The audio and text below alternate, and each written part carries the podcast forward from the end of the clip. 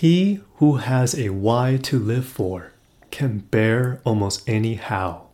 This quote was by Friedrich Nietzsche. Folks, nothing is more powerful than knowing your why. Have you ever got stuck on a problem where you didn't know what the solution was? Did you feel like you were trying all sorts of things, but yet you still feel stuck with no progress? There's another quote I want to share. We cannot solve our problems with the same thinking we used when we created them. This quote was by Albert Einstein. Folks, are you focused on being a solution creator? Do you focus on solving your problems by asking yourself, what is the solution? But you still feel like you're stuck in this infinite loop. In today's episode, I'm going to share a recent framework that came up multiple times in coaching sessions these past several weeks. What happens when you focus on mastering the why and how beyond the what? Tune in to find out how this simple perspective can have a profound impact on how you create solutions in your life. Let's cue the intro. Welcome to the Boom Vision Podcast the show that empowers you to live an enriching life physically, mentally, and spiritually. I am your host, Benjamin Yeh, and I created this podcast to give you perspectives on how to strengthen your mindset so that you can build optimal health, create aligned wealth, and connect with your higher self. It's all interconnected. Let's get to work. Hi, folks. Welcome back to episode 50 of the Boom Vision podcast. In today's episode, I want to share something that has popped up multiple times in different conversations with my clients and friends. The concept is simple focus on the why and how, not on the what. What do I mean by this? So, let me share you a quick story. On Facebook, about four to five months ago, I remember coming across this post, and it was this aerial drawing of a World War II plane. And so this picture tracked the bullet holes on Allied planes that encountered Nazi anti aircraft fire in World War II. Now, the premise was that the military wanted to reinforce the areas that were damaged because their intention was to save as many pilots being able to fly back home safely. And so the ground crew observed the most damages that these planes were being shot at. And so they drew this diagram that had all these red dots, tips of the wings and the tail of it towards the center of the plane, all the areas where the plane sustained damages, the ones that flew home. Now, initially, the military were thinking, okay, all the areas that took heavy damage, why don't we reinforce those areas on a plane? But it was a Hungarian born Jewish mathematician, Abraham Wald, that pointed out that this was damages on the planes that made it home safely, and that instead the Allies should armor the areas where there were no dots at all, because those are the places where the plane won't survive when they get hit. And so, what they said was that this phenomenon was called survivorship bias, a logic error where you focus on things that survived when you should really be looking at things that did not. And I saved this post because the takeaway I got from reading this is that if you focus your energy on the what, you might fall into the trap of survivorship bias. Because when you're in that survivorship bias, that might be what's been causing you to feel stuck in that recursive loop. Instead, if you focus on the why and how, then by asking different questions, that will yield different answers. What do I mean by this? If you use the framework of why and how in this context, what is the military's why? The military's why is that they want more pilots to survive and come home safely. Now, with this why, the how is how do we reinforce parts of the plane to increase protection that'll increase survival rate? So, with this why and how, what's the what? The question is what are the parts that they need to protect that are not surviving? Do they have that data? They don't, because all the planes that came back are the planes that survived. And when you realize that, you're not protecting the areas that have the red dots. You should be protecting the areas that have no dots, because chances are those are the planes that are not flying back. And so the main takeaway from this story is this sometimes the answer isn't solved by what you see, it may be solved by what you don't see. By being clear on your why and how, this will help shine the light in the direction of possible solutions rather than you trying to solve it blindly. So, let me share another story to shine some more light, right? Pun intended. so, this story is about finding the right business partner, right? So, the example I'm going to share is my cousin and his prospective partner. Now, my cousin wants to find an operating partner, a general contractor, to start renovating and potentially flipping houses. So I asked him, What's your why in finding an operating partner? And so what he shared was, Well, I want to generate wealth with having a operating partner. Okay, and how do you get there? So his how is how do I collaborate with a good operating partner that is trustworthy and aligned with my values? Got it. Okay. So with that why, with that how, what's the what? The what is who can I work with that exhibit good, trustworthy, and aligned values? And so when I was hearing my cousin describe his experience going to possible sites with this general contractor, something about it just felt a little bit off. It didn't feel like there was alignment with how they're going about in looking at deals, but also about just their business partnership. And so when I sensed this, I shared with my cousin, hey, why don't you ask this prospective partner a couple of questions? One way you can frame the conversation is to share your intentions.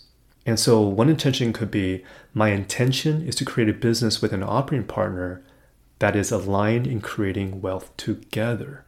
So, with that context, hey, can you share why you created the proposal that you had on the equity and promote split? That just means, in terms of who's putting out the money, who's putting up the sweat equity or the work, and then how do you plan to divide the profits, right? How can we create a structure that's a win win for all of us? And I gave that prompt to my cousin to ask this prospective general contractor because I told him you want to be able to listen how he responds. Because if your potential partner is responding by, well, I need X, Y, and Z, then that kind of gives you a glimpse that, well, what's in it for me, right? Versus if he explains it in a way where it's like, hey, I need X, Y, and Z because of A, B, and C. This is what's driving my decision. How about you? What makes you feel good in this partnership? If you were to ask these series of questions in response to your question, okay, that's giving more of a glimpse that there is energy of collaborating together.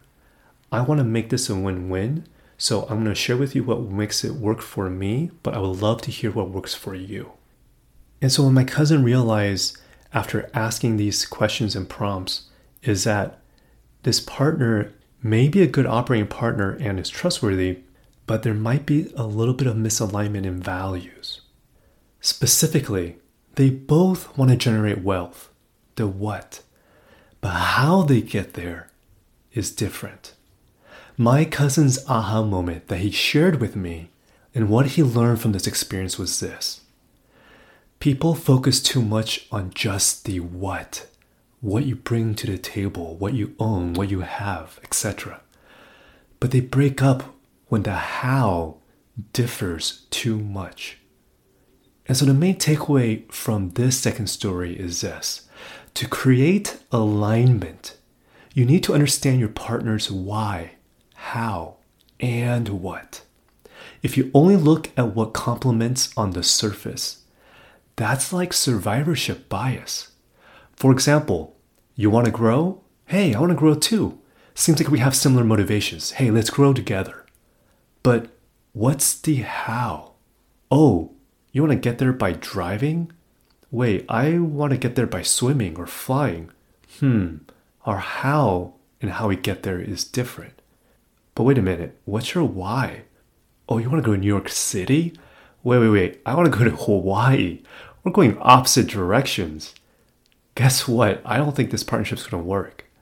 It doesn't matter if we both want to progress forward if we cannot agree on the pace in how we get there or the direction in where we want to progress towards our innate why. And so, with that said, what are this week's action steps to help you focus on the why and how rather than on the what? So, for this week, it's the bias method B I A S. What does that mean? The B stands for breathe. Take a deep breath. Calm yourself with a method that works for you to quiet your wind tunnel so that you can clear your mind with just a simple breath work. The I stands for identify. Identify why you're solving what you're solving for. Identify how you plan to create a solution. Do I have the resources on how I can solve my problem at hand? Your imagination needs to see it first, to conceive it and believe it. This is how you attract new realities into your life. If you're not able to envision how you solve for this problem, then what or who is missing from this mental picture that can help you? The A stands for assess. Assess the circumstances of your problem or situation. If the answers are not immediately obvious, perhaps the answer lies within a space of where you cannot see. So it begs the question what or who is not present in my imagination that this situation needs to solve itself. And depending on what or who, can I ask them and bring them into the picture? You'll never know until you ask. The S stands for solutions. What are the possible solutions to address my how and why? If you're so certain that it cannot be done, guess what? You're right. Then it won't be done. And then you'll stop asking questions of how it can be done. But if you ask different questions, wait, this can be done. There is a solution. What will it take to get there? What am I not seeing? Who can help me show my blind spots? And so there's two prompts you can say out loud to help you frame your intentions. The first prompt, how do I work smarter and not harder? And the second prompt is, how do I make this easy and simple? Giving yourself a prompt to say out loud. It's almost like writing the right prompt if you're using ChatGPT, right? With the right prompt, a better solution can present itself. So prompt yourself. It's not only what you ask, it's how you ask it that will yield better answers that can profoundly change your outer reality. So, final thoughts for today's episode. There's a quote I want to share. What the mind of a man can conceive and believe, it can achieve. This quote was by Napoleon Hill. Folks, the questions you ask yourself shines the light on the reality you are able to conceive and create. Similar to the Albert Einstein quote I shared in the beginning, there's another Einstein quote I will leave you with.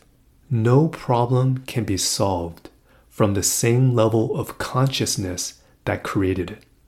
When you're clear on your why, that directionally will give you clarity on your how.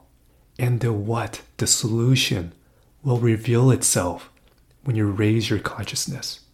You've got this. I love to hear your thoughts. Send me a DM on Instagram at Benjamin Yeh if you feel this episode resonates with you. And if you're new to the show, I invite you to hit that subscribe button so that we can thrive together.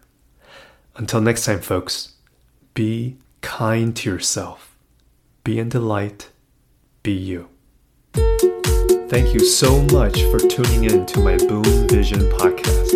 If you'd like to find out more about me and this podcast, head over to benjaminyeh.com. That's spelled B E N J A M I N Y E H.com. If you haven't already, click subscribe, and I'll catch you next time.